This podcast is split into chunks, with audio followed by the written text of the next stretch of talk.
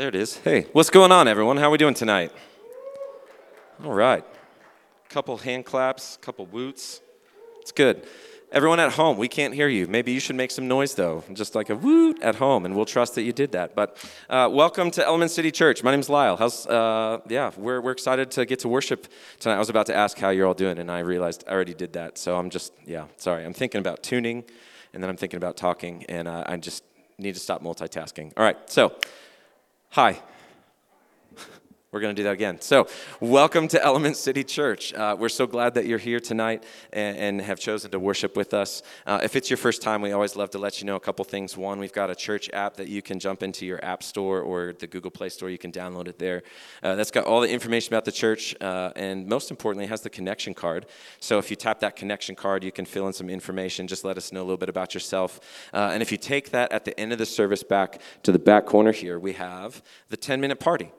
So we love to talk about the 10 minute party. It's, it's a party that's no longer than 10 minutes. And you don't even have to be back there for 10 minutes. You can be back there for one minute if you want to. If you're that introverted person who's like, hey, I filled this out, uh, and you want a free gift, we've got a free gift for you too. So that's, that's probably why you want, would want to go get it because we have the best kettle corn this side of the Grand Canyon. And we want to share it with you. We really do. So if you head back there after the service, uh, you can meet Jack. He'll be back there. Uh, we'd love to get to know a little bit more about you and, and just let you know how uh, we love to serve as a church and how we can get you involved. So if you're at home and you're like, man, th- that kettle corn sounds delicious, I agree, it does sound delicious.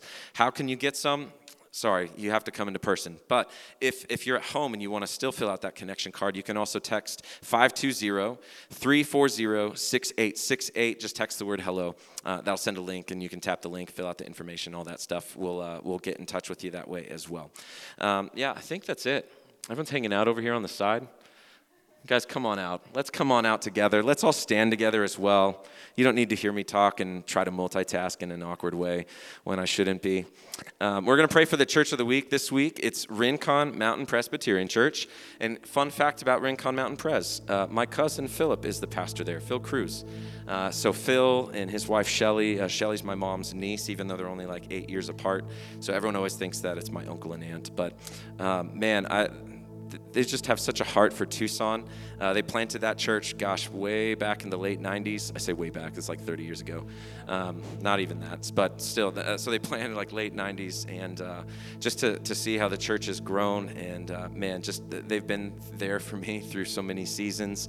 Uh, but they've got a great spot. They've planted churches around town as well. So we want to lift them up, uh, and we want to pray for our night tonight. So let's let's go to the Lord in prayer. So Father, we thank you for Rincon Mountain Presbyterian Church. I thank you for my cousin Phil and Shelly, and I, I, thank you for their leadership over that body over the last um, several decades, God, and the way that you have built that church up and given them influence uh, in the east uh, part of, of Tucson thank you that they've been able to plant churches and uh, that just that you're on the move within that congregation, Lord. And so I, I pray for uh, just vision for them, just fresh vision. I pray that uh, there be fresh filling from the Spirit to just know how you're calling them to continue to serve in their community and how to make a difference uh, in their little section of Tucson that you've uh, given them uh, to make an impact. But God, tonight, uh, our, our prayer is really just would you meet us here? I love just the truth that God, you're already present. You're always with us. You are Emmanuel. You sent your son Jesus to be Emmanuel, God with us. And so we have this great hope uh, that we don't have to strive in your presence any longer because uh, you're already here. You love us. If we've placed our faith and our hope in you, your delight over us is, is something that is never ending. And so, God, that's what we want to experience tonight is your joy. And so we want to worship you with all that we have. We want to lift you up. So, God, would you uh, just make your name known tonight? Would you make your presence felt tonight? Uh, just in myriads of ways for all of us who need to have an encounter with you and with your Holy Spirit. Would you uh, just remove whatever obstacles are in the way from us experiencing the fullness of your glory? And so, Jesus, we just lift you up. It's all about you tonight. We pray it all in your name. Amen.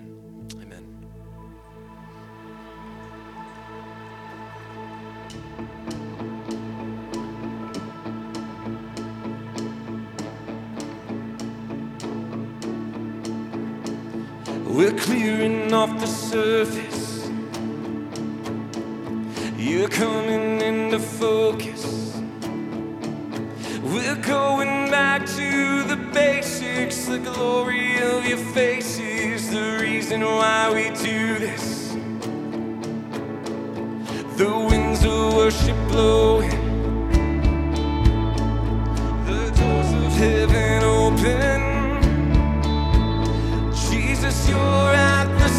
Lord, help us to remember the reason why we do this. Yes, it's all about you. Yes, it's all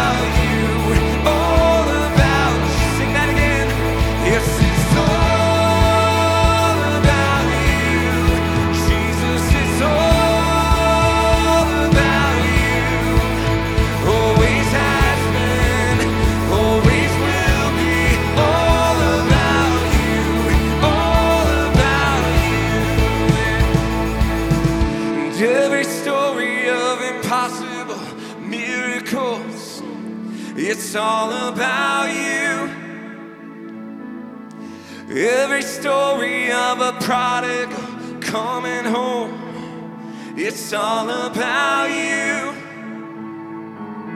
And every story of revival, I know it's all about you. Your kingdom's all about life change, empty graves. It's all about you. Come on, sing it again. Every story It's all about you. Every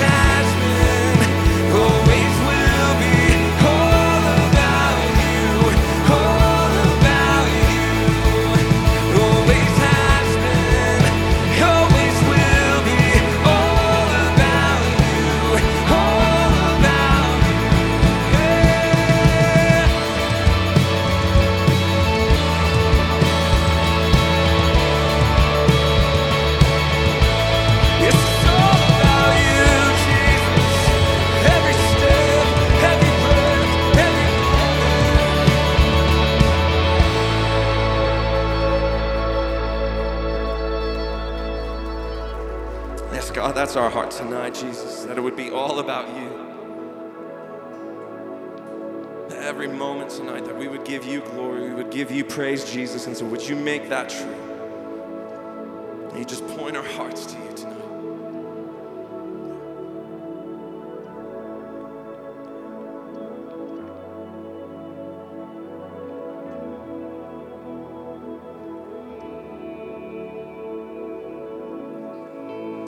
Yes, it's all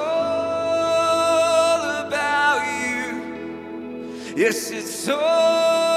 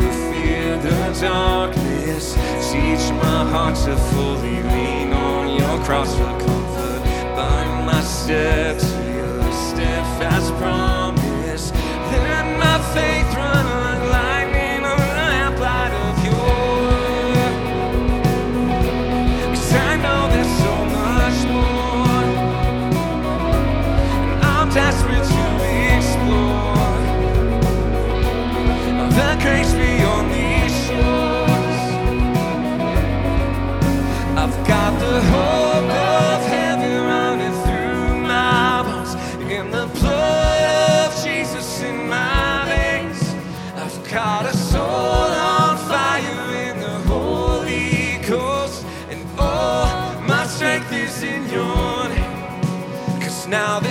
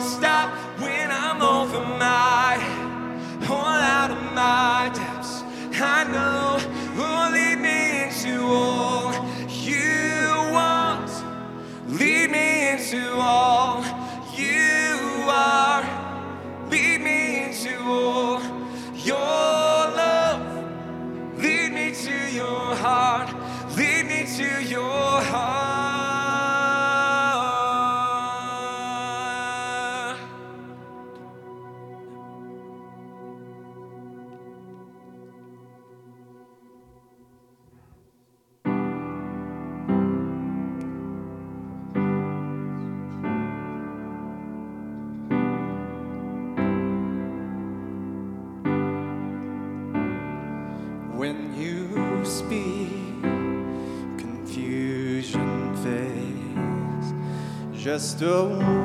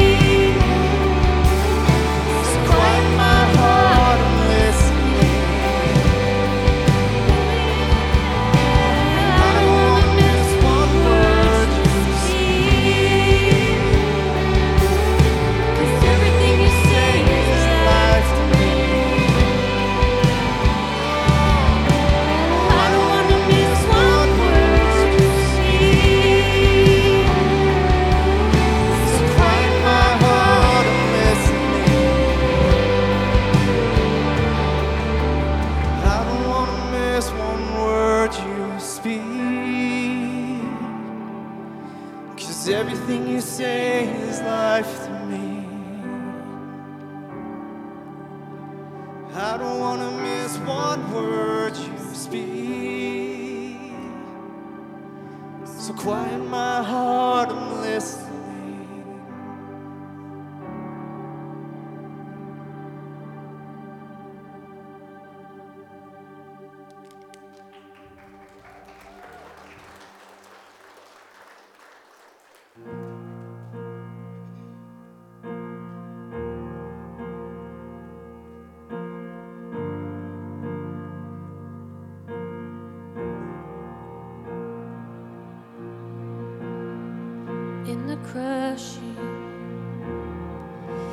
Precious.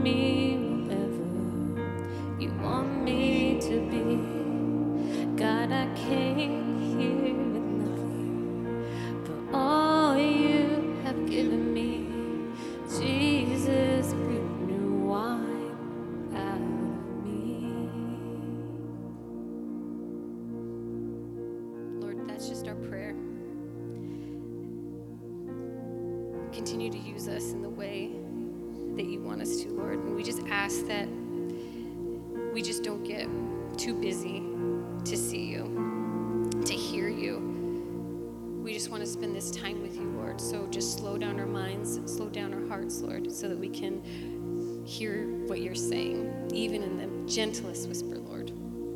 I just ask that you anoint Pastor Jack with the words that we need to hear as your people so that we can go out and be your hands and feet, Lord. Prepare our hearts for what you have specifically for us, Lord. We just love you. I'm so grateful that we get to worship you together, Lord. And I pray all of these things in your precious and holy name, Jesus.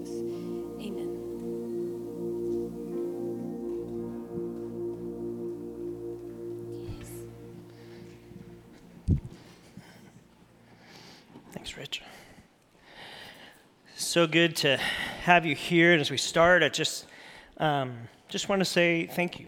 Thanks for being a part of the Elements family, whether you're here in the house or watching online or even watching online later in the week, because it is a beautiful day out.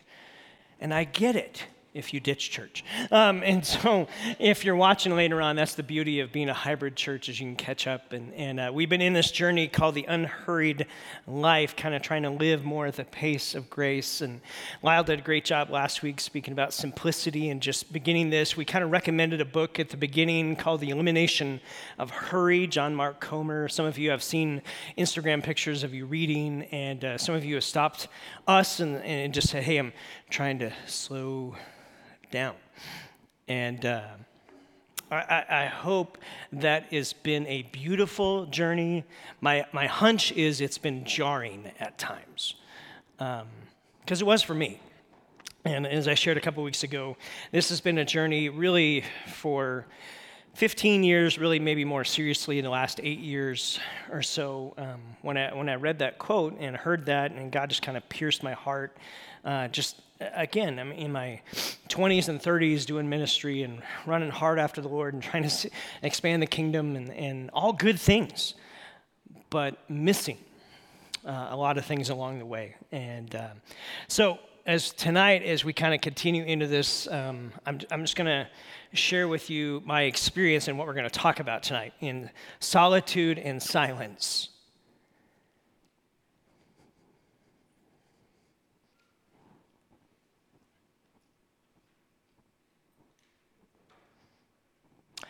I told Olivia I was going to stand here for five minutes in silence. She thought that might be a little long. Um, I bet even just 20 seconds, for some of you, your skin starts to crawl. It starts to feel awkward. It starts to feel kind of weird. Um, solitude and silence, if just saying those words, solitude and silence, how many introverts in the room? You're just rejoicing. It's like, hallelujah. Let's, let's experience this together. How many of you are extroverts and you're like, I don't, I hate that. Like, I don't want any part of that. And listen, and that has been me in my journey as an extrovert, although I, I think I'm finding myself the older I get with a little bit more introverted tendencies, but still extroverted in a lot of ways. And so we're each wired different. And, um, I know this experience will be interesting. I remember as an intern, uh, one of my mentors told me, Hey, you should go have some solitude time with the Lord. I want you to go take like a four hour period and just be with God. And I was like, oh, Okay. And he gave me a little tips and trick. And so like I hiked up Pima Canyon. Anyone ever been to Pima Canyon? So I hiked up Pima Canyon and and I went there and I had plenty of water and I had my Bible and I had uh, like a journal because that, that seemed important or it seemed like it's something I should do. Um, and like I was there and it was awesome for about 12 minutes. And after about 12 minutes, I was like, oh, I have three hours and 48 minutes left. Anyone ever tried solitude when it's something that's awkward or weird for you? Uh, again, if you're an introvert, you're like, uh, this is just like hallelujah. Um, but it, it, was really hard. And, and, here's what I've learned um, going on this journey solitude and silence, um, there, there's something about that that is so, so powerful in the long run, so challenging in the short run. And uh, you'll kind of see this rhythm we see in, in, the life of Jesus. We'll get there in a second. But um, I, I, know for me, um, I don't think I have ADD, but I feel like I do at times. And my brain hardly ever shuts off. I've had to really work at trying to turn my mind off. Um, solitude and silence has helped with that. But I, don't know if, if you struggle with that at times. I don't know if you struggle with uh, laying your head on the pillow and, and trying to stop thinking. Uh, but I think in our culture in which we live, with so many voices and distractions, in the land of constant connection, kind of our ADD swirl of culture around us, solitude and silence is where our inner voices and the desires of our heart and the desires of our life begin to surface. And the unhealthy ones stir a lot of friction and create a lot of havoc internally in ourselves. Uh, But it's also a place in solitude and silence where we can grow and begin to deepen the roots of the healthy things of life as a follower of Jesus. It's kind of a, a place, uh, it's kind of a furnace for your soul in a way. Uh, I, when I was a kid, my mom uh, babysat uh, a lot for extra income. And so in the summertime, we'd have like six or seven kids at our house. And occasionally, my mom was like, just, I, I don't know why she did this, but she took us to like pottery classes, like ceramics. Anyone ever done ceramics before? So, like ceramics, we'd go there and we'd go to these classes, these places, we'd paint, and then they would throw it in a kiln. And a kiln kind of goes everywhere from 1500 to 2400 degrees. And you would put your pottery in there, it would harden it in the sense that it wouldn't break and it would be useful in that. It was this furnace that it goes into. And listen to what Henry Nouwen talks about. He says, Solitude is the furnace of transformation. It's the place of great struggle and the great encounter. The struggle against the compulsions of our false self and the encounter with the living, loving God who offers himself as a substance to the new self. Solitude and silence has a way of stirring up a lot of voices that we all wrestle with. But ultimately, if you can stay in it long enough, consistently enough, you'll begin to hear the one voice that you long to hear the loving voice of the shepherd who watches over you and who loves you and who is with you in all things of life. And we said at the very beginning of this series, uh, we kind of took this quote from Dallas Willard um, as followers of Christ, if we're a follower of Christ and we want to live more and more like Jesus, what he said as followers of Christ, we must ruthlessly begin to eliminate hurry from our lives. It's founded kind of in these words of Jesus in Matthew chapter 11 Come to me, all of you who are weary and burdened, and I will give you more to do. Is that what he said? No. I will give you rest. Take my yoke upon you. Learn from me, for I am gentle and humble in heart, and you will find rest for your souls. For my yoke is easy and my burden is light. One of the thoughts we said at the first week is see, pl- practicing the life rhythms of my Savior with the help from my Savior will actually enable me to live more like my Savior. And that's what we long for. And so we looked at this idea of the kind of the practice of slowing in week one, the practice of simplicity last week, and Lyle did a great job unpacking that. That it's trying to give and create more margin for us to, to kind of hear and, and sense and linger in the presence of God. And that's really what we're picking up with tonight as we look at this idea of solitude and silence. So, uh, Willard talks about this idea of taking spiritual disciplines, and if you don't like that word, think of spiritual habits. Uh, spiritual habits, people have talked about it these for centuries, but he kind of lumps them into one of two camps. One is the practices of abstinence, or the practices of engagement. Practices of engagement are those practices or the things we do. So, like engaging in reading or studying scripture, like activity and being in prayer, uh, of serving those around us. Some of you do that through serving in our uh, second Saturday food distribution, which is next week, or serving in e-kids, or serving in different teams, tech teams around here. In fellowship, that's kind of what we're doing tonight, or dinner afterwards, and fellowship with e-groups, and connected in community, and a whole host of other practices. Uh, the practices of abstinence is kind of like solitude, silence, secrecy. When, that's when you're kind of serving in secret with no recognition, simplicity, fasting. That these kind of dual camps of practices or habits or rhythms that we're invited in that we see in the life of Jesus have a way of working on our soul and God using these practices to begin to carve more and more the heart of Jesus into your heart, that you would reflect him more and more. And, it's not easy for that. These practices of abstinence, here's what one writer talks about that these are really about detangling your soul from the lures and nets that the culture throws at you.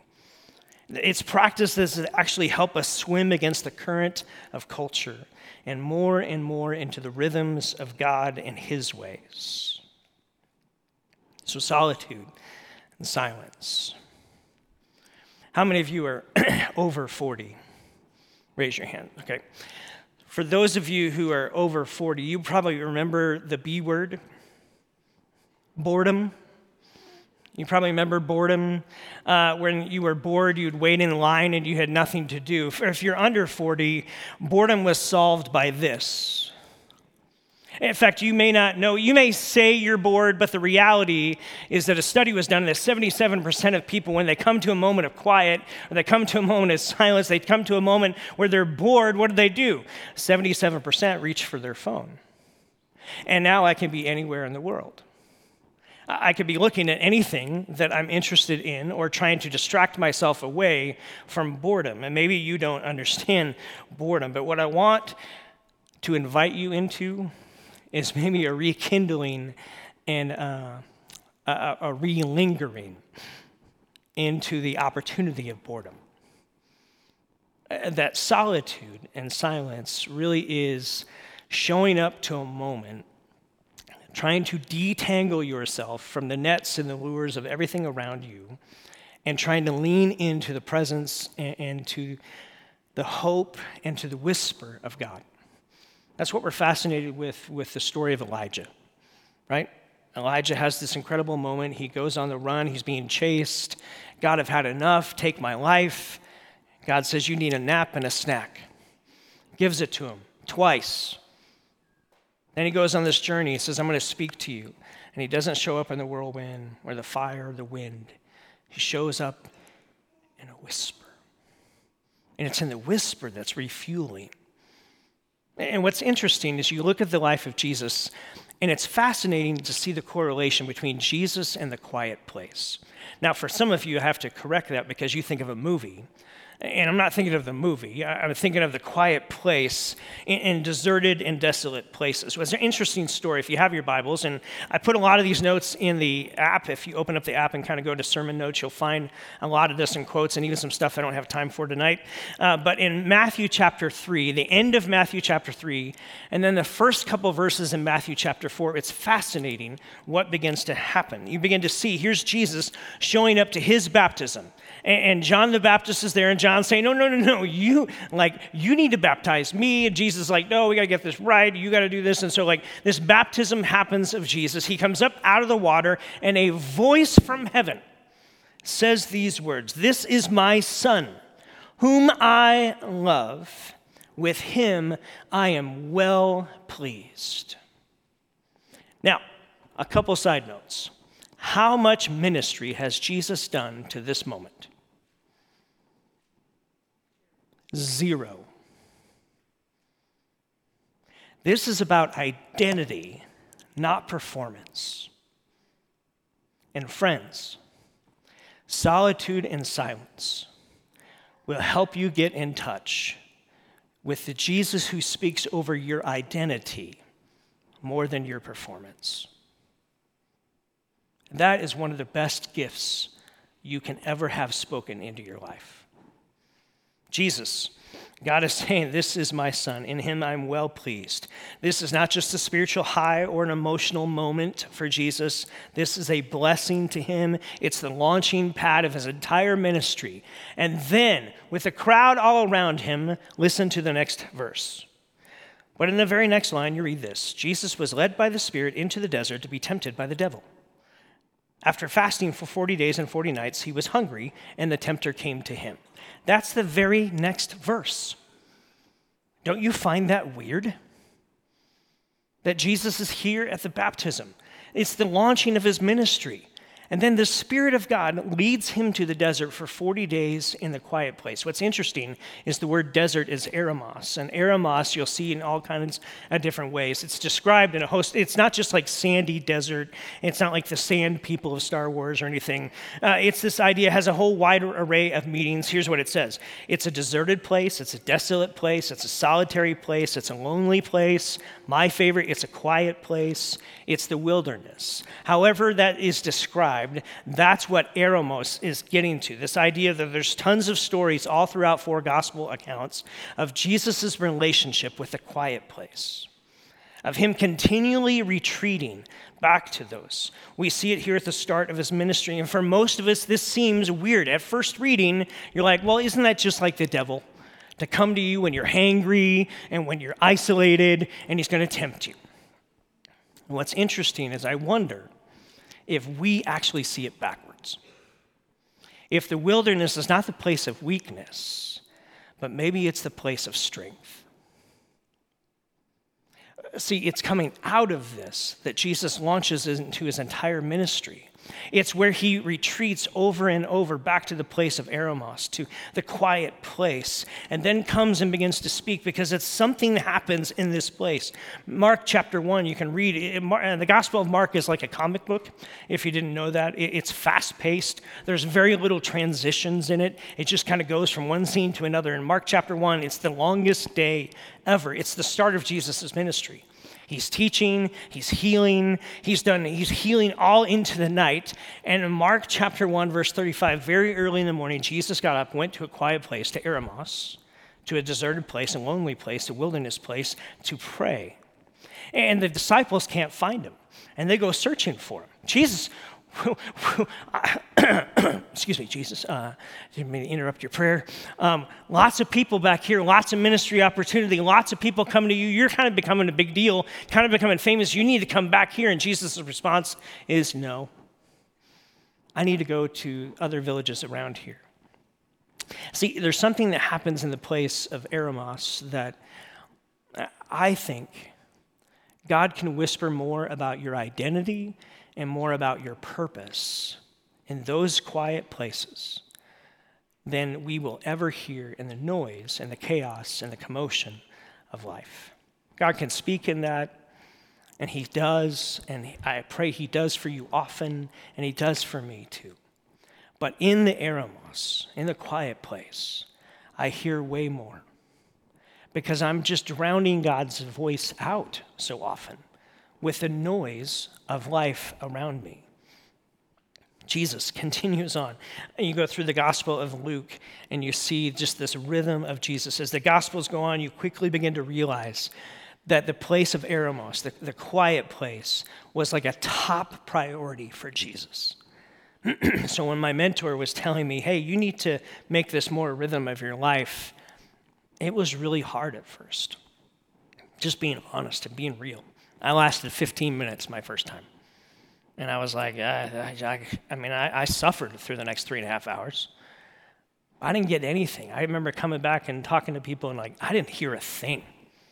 Like, I thought it would be like God's going to whisper this epiphany into your life. And I was like, I got nothing. You know what? There's been lots of times where I've practiced the quiet place, solitude and silence, and I got nothing. But I got something. Meaning, I got to detangle myself and begin to live and lean into more and more the unhurried life and crafting an unhurried soul and mind. And it is a challenge. It is not for the faint of heart.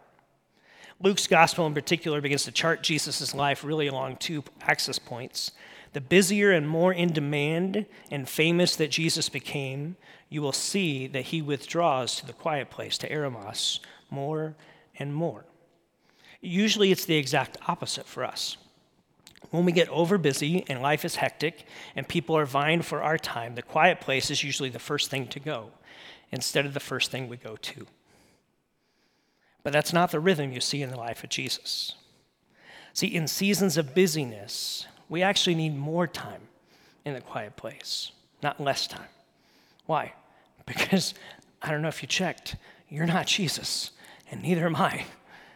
And I need more time in this. Henry Nouwen also said this Without solitude, it is virtually impossible to live a spiritual life. We do not take the spiritual life seriously if we do not set aside some time to be with God and to listen to Him.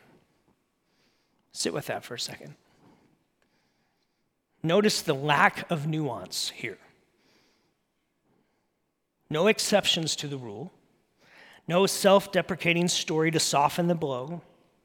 He's just honest. If you don't set aside time to be alone with God, your relationship will, shall we say, like Jesus, wither on the vine. Isn't that what Jesus said? John chapter 15, verse 1. I am the true vine. My father's the gardener. He cuts off every branch in me that bears no fruit, while every branch that does bear fruit, he prunes, so it is even more fruitful. You're already clean because the word has spoken to you. Remain in me, and I also remain in you. No branch can bear fruit by itself, it must remain in the vine. Neither can you bear fruit unless you remain in me. I'm the vine, you are the branches. If you remain in me and I in you, you'll bear much fruit. But apart from me, you can do, and this is the word all Americans hate you could do nothing. Well, no, no, Jesus, I can do something.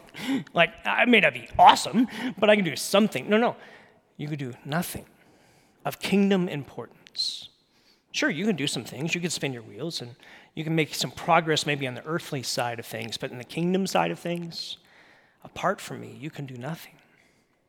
I think this is what the friction is in this because we don't like we don't like that. Solitude and silence is not for the faint of heart, but it will be one of the basic and beautiful things that can transform your heart to be more and more reflective of Jesus.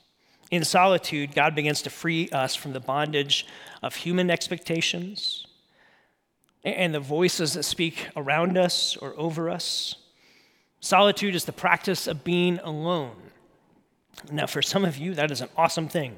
For others of you, you already push back against that.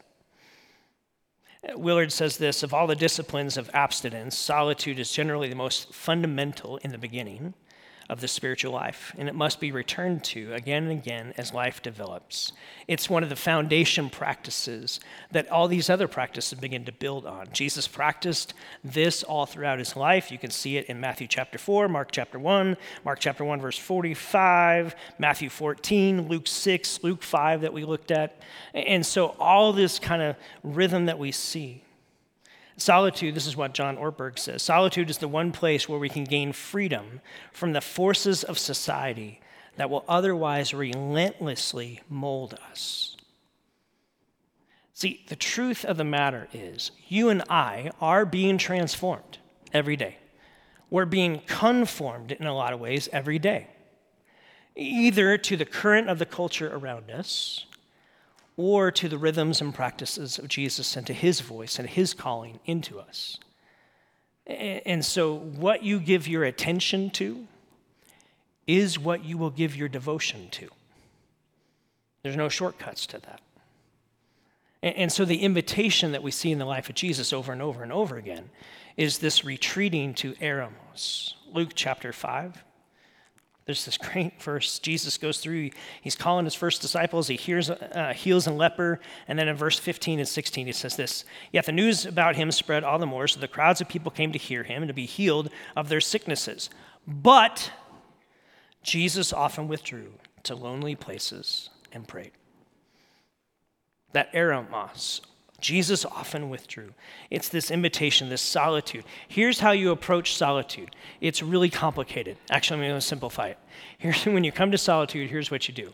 You ready? You ready? Nothing. What? Nothing. Like, I need an agenda. Like, I'm supposed to read some Bible passages, I'm supposed to pray, I'm supposed to journal a little bit. No, no, you don't come with an agenda. I've tried throughout the years, like, so I've done uh, my first time I tried a three day retreat. Um, I read nine books in three days. You want to know why? because I was going bonkers. I was. I was stir crazy. I hated being alone. I didn't talk to anyone for three days. Do you know how hard that is for an extrovert? I, well, that's a lie. I walked to Dairy Queen so I could actually talk to somebody when I ordered my ice cream cone because I couldn't stand the silence. And so I came back from that and I read that much because I was bored. I didn't know what to do. I, was like, God, I, I want to hear from you, but I'm like, I have to have an agenda. I have to have something to do. And so I just started reading. I did a, a three day retreat last year, and I've scheduled one every year of my life for the last four years. And I didn't want to come home. I love my family, I love them. So I did come home. But it was such a gift. And so I try to steal little moments of solitude and silence because I, am learning that it's actually helping unhitch me from the hurried sickness of the culture in which I tread. And it's actually helping open up my ears and my life. And you will wrestle with the voices that begin to surface in your life you'll wrestle with the desires that begin to boil up to the surface. Richard Foster says this We must clearly understand and underscore that it is our real task in solitude is to create space in our lives where God can reach us. Once that space has been created, we wait quietly and expectantly. From that point on, the work belongs to God, not you. You're about trying to take and position yourself, posture yourself to be still and to be quiet. And I know for a lot of you, maybe this is like, okay, you're a pastor, you work one day a week, like you could do this. Like I work, you know, 60 hours a week. I don't know how to do solitude. Like I get it. Um, I work more than one day a week, just so you know. But like this idea of solitude is how do you, how do you cram that into like real life? How do you do this? And, and so I'll give you a couple tips in this. Um, I love this time of year because I drive with my windows down and I take the music and I turn it off. I'm the weird guy who drives around town with no music, no podcast, nothing. Just me and my thoughts, praying, listening, learning to listen to myself and the voices and the desires that surface, and I go, oh, that's ugly. Lord, forgive me for that. Um, I, I, guess you really need to reshape that part of my heart. I want to give that to you. Oh, I, am thinking of so and so. I need to pray for them, and so I'll pray. And, and I'm learning that. That's not easy to do, but that has been the practice the last four or five years of my life. I hardly ever have music on, unless my kids are in the car, because I know they love music. But when it's just me, it's quiet. It would probably drive some of you crazy. Uh, but what if you tried it for one day?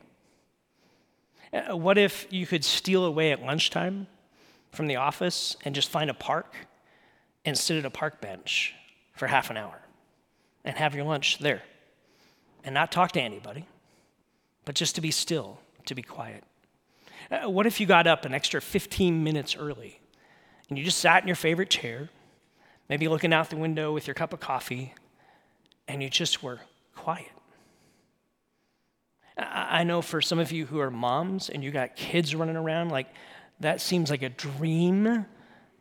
So you look at your husband right now and say, I need more of that. And so this is where you hand the kid off and you go, I'm going to go steal some time. And then you create space for maybe your husband to do that. Solitude rarely happens unless you schedule it. It will not happen by accident. So you have to kind of determine. Uh, I try to set aside one day a month where I'm just alone. Uh, often I would drive up to Mount Lemmon. I've got a hammock. I love my hammock. And I'll hammock and I'll pray and I'll read and I'll listen and I'll journal, and that's my day. Why? Because Jesus often withdrew to lonely places, to Eremos, and prayed. And so if Jesus did it, then I feel like I need to do that. And that's the invitation for you is to begin to practice this. Silence, on the other hand, is it kind of deepens our experience of solitude. Silence is not only with, withdrawing from the demands of life, the noise of life around us. Uh, we kind of want to release our agendas and our need for control, which is hard for most of us. And we want to become more willing to listen in and lean in. Dallas Willard says silence is frightening because it strips us as nothing else does. Let's just try it for one minute. You ready?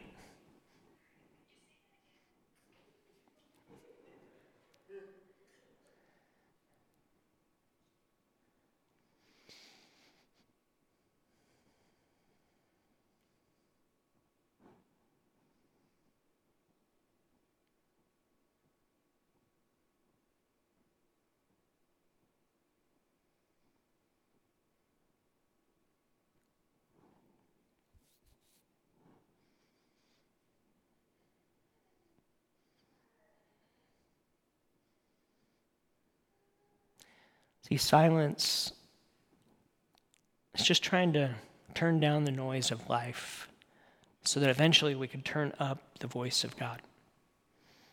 And we live in a culture, in, an, in, in, a, in a moment where noise is all around us. In fact, about the only place that you actually find quiet is in the shower, probably. And even that, for a lot of my kids, have music going. And so this isn't railing on iTunes or anything like that. I love music. But there's something about silence sometimes. I'm trying to now, when I pray, a more contemplative style of prayer is I'm just quiet for a minute before I say anything. What if you just tried that? That in your prayer times, you just got quiet for a minute and remember who you're praying to the one who created this world. If you stood at the edge of the Grand Canyon, the one who created that actually has an ear attentive to you. Remember that. That's why Ecclesiastes says, Come near to God, but let your words be few. You're not all that in a bag of chips. God's big, you're little. Remember that. And, and so it's this invitation. Uh, maybe silence is a way of just trying to quiet the noise of the life around us, but it's also trying to quiet the inner voices that we wrestle with. For some of you, um, you have a lot of voices that were spoken over you, a lot of voices that are spoke at you, a lot of agendas, a lot of a lot of narratives. And what you'll find that when you begin to lean into solitude and silence is those begin to surface. And the gift is that you can bring those to your heavenly Father and say, these are the narratives these are the hurts. These are the agendas. These are the voices that have spoken over me. Are these true? And allow the Holy Spirit to say, Nope. Why are you listening to them? Why are you letting them run your life? Why are you chasing after all these things? This is Jesus in Matthew. The pagans run after all these things. God knows that you need them. Seek first his kingdom, and all these things will be added unto you. Maybe one of the best things you could do is just find a quiet place, create a quiet place for yourself, and just find a verse. Maybe it's um, uh, often I'll try uh, Psalm 23, verse 1. The Lord is my shepherd, I lack nothing. And I'll just repeat that over and over. And I'll, I'll listen to what word is kind of jumping out to the surface this week. The Lord is my shepherd. I lack nothing. The Lord is my shepherd. I lack nothing. And it just begins to calm your soul. it, it, it is part of what Dallas talks about this detangling from the lures and the nets of the world around us to help us. And then maybe part of silence also is practicing not always speaking. See, when you're a leader, most of the people look to you and to have a word to say. When you're in charge, when you're a manager, when you're overseeing a bunch of people, and mo- many of you do in your jobs and occupations, or as parents, you're to have the word. Uh, What if you actually put yourself in a position where you didn't have to speak for a little bit? See, that's part of silence too, not just quieting the noise around us, but also quieting ourselves. It's hard to practice this stuff. James chapter 1 and chapter 3 talks about the power of the tongue and how we are to understand that this very small part of our body can create great fires, can wreck a lot of things. I, I got to go um, to a monastery a few um, months ago, and we ate breakfast in silence, which is really weird. It's really weird. To walk into breakfast with 40 other people some of them dressed as monks, some of them not dressed as monks, and we didn't say a word the whole time. And here's what I began to find in myself I didn't like it. Why? Because around food, I want to have conversation. Yeah, I'm trying to connect with the people around me. But the gift by the end of the third day was I got to actually just listen for God.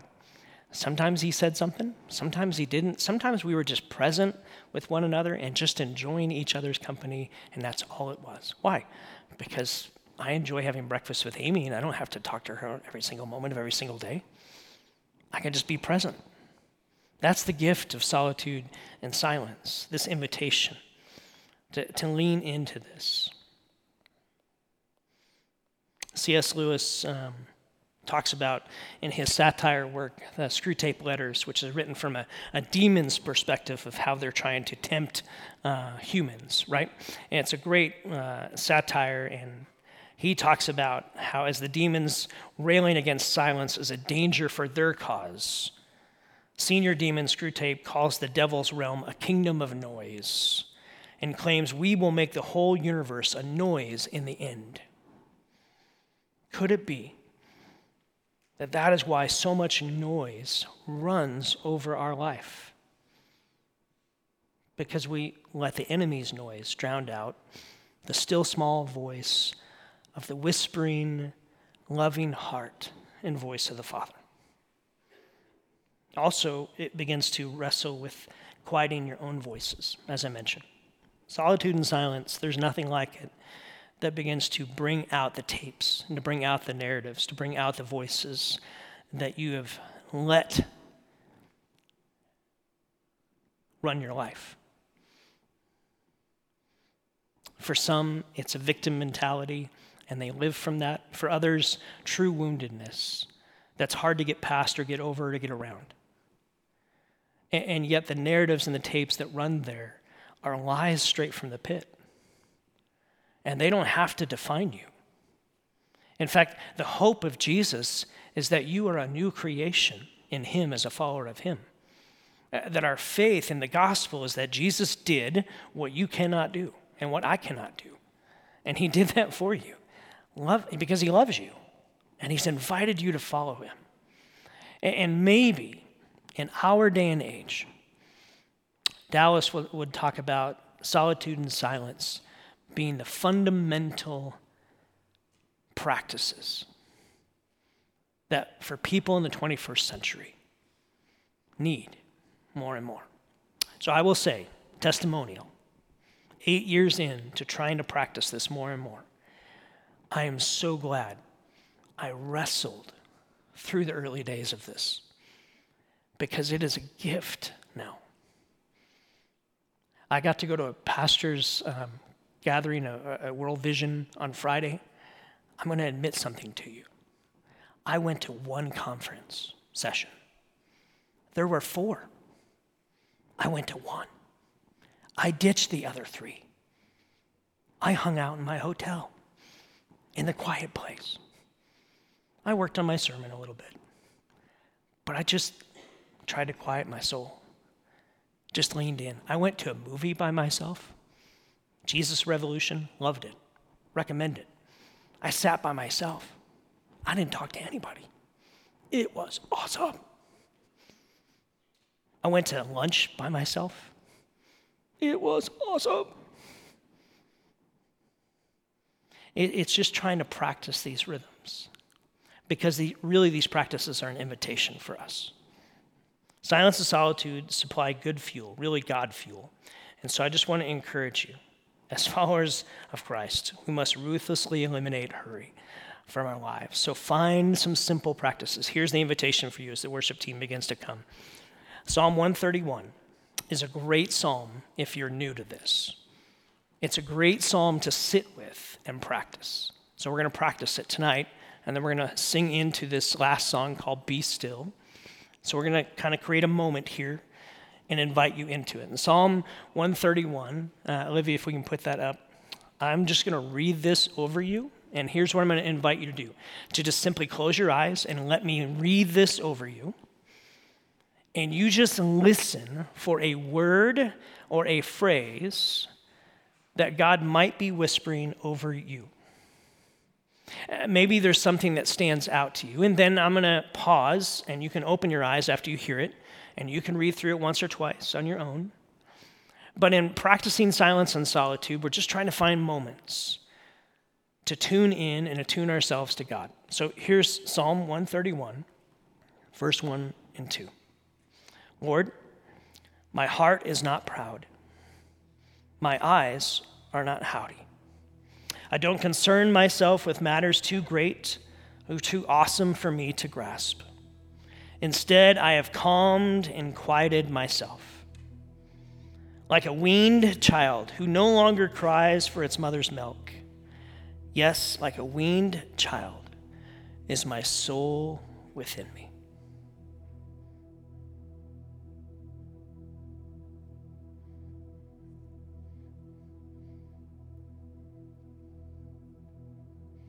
as you begin to practice silence and solitude. Listen. What voices are clamoring, shouting loudly in your life? What might God want to speak into your life to quiet those voices? And listen for His loving whisper. And so take a moment, read that back over for yourself. We'll take 30 seconds in quiet, and then we're going to sing.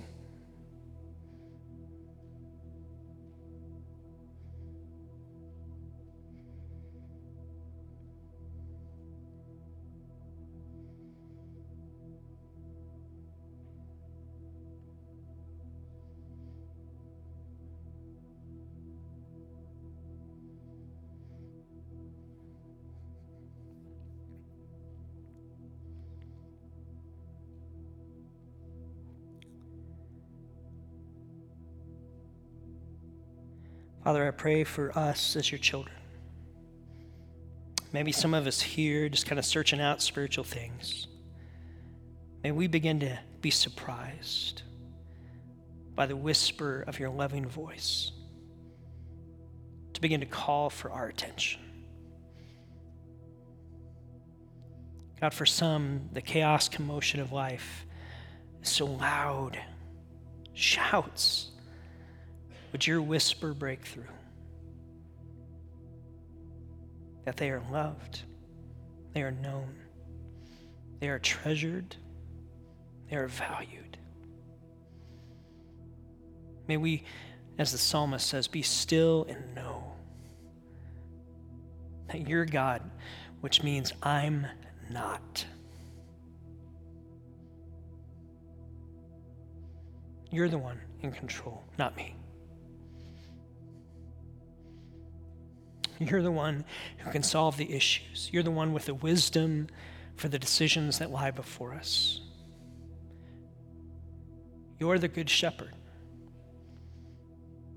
who longs to lead us, that, our, our, that we would hear the voice of the shepherd and follow.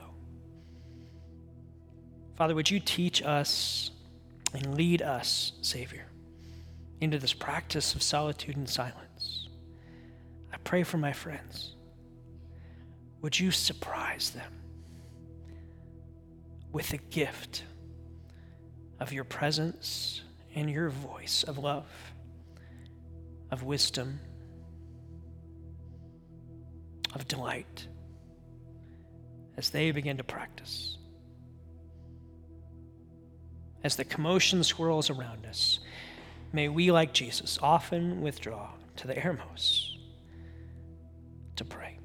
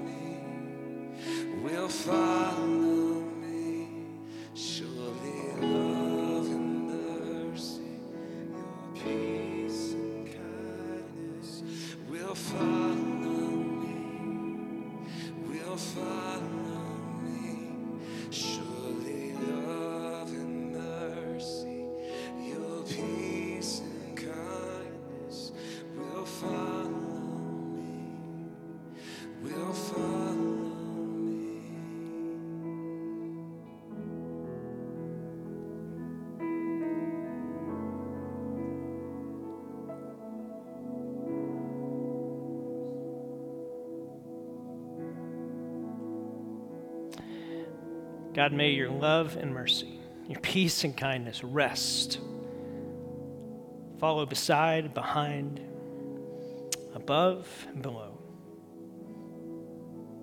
each of your dearly loved children. May that rest with you, walk with you this week. As we get ready to leave, just a couple quick closing uh, thoughts uh, to let you know about. Um, you know, we love our volunteers around here. We got to celebrate with a lot of them uh, yesterday, and so just there's service teams that you could be a part of with e-kids or greeting or tech or worship. Or and so if you have been around here a while and you want to maybe check out serving on a team, it's a good way of being connected. Uh, you can serve with us at our second Saturday food distribution, which we pack the food on Friday, this coming Friday at Carry Ministries, and we give out the food this coming second Saturday right here at the parking lot, 8 a.m. until it's done, usually around 9, 9.15. So we'd love to invite you to that. It's an easy on-ramp for that. Um, next after party, March 19th, coming up. It's the start of March Madness. We'll have some games on. We'll have a couple food trucks here. We'll hang out afterwards. It'll be a fun time. Marriage Retreat is in August. It's the second weekend of August, and it's open now to reserve your spot in the app. You can find that information. You can kind of put a deposit down to save your spot for that if you want to join us. We're doing that with Emmanuel Baptist uh, as we have the last few years. So if you're a married couple here, we'd love to invite you uh, to that. And then the last thing I want to let you know about, we just kind of went in with. Um, tonight, uh, or sorry, went in this week with Emmanuel. We are going to do an Easter family festival on April 1st. No joking. Like for real. April 1st from 10 to 2. So here's the pitch, okay? Um, this is open to the entire community. The banner's going up this week. People are invited to it. Here's why we're doing it. We had 29 kids two weeks ago. We're doing it for those 29 kids and for one family of each of those families that they can invite to be a part of that. Now, the invitation is if you're in college, you're a young adult, you're an older adult that doesn't have kids, you're going to join me to be part of the hospitality crew in serving and helping run our inflatable games and the snow cone machine and the popcorn and making hot dogs and all that kind of stuff. But if you're a family, you don't have to help.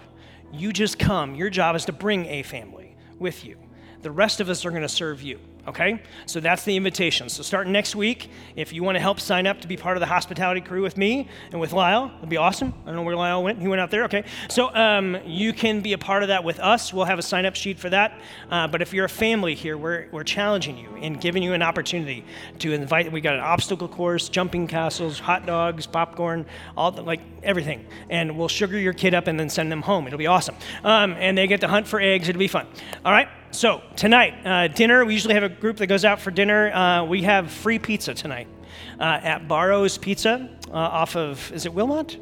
Right off of Wilmot. Uh, there's already pizzas that have been bought. So, like, if you've been thinking about trying to go to dinner, but you're like you're broke right now, wow, it worked out well for you. Um, and so, like, it's paid for. We'd love to invite you to that in about 20, 25 minutes. We'll be there.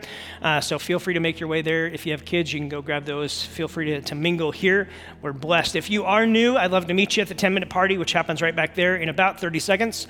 Uh, it's 10 minutes. You got the best kettle corn this side of the Grand Canyon just for you if you're new. Thanks for taking a chance on us. If you're online, we love you. We'll see you soon. God bless you. May His May his kindness and his peace and love rest upon you this week, friends. We'll see you next week.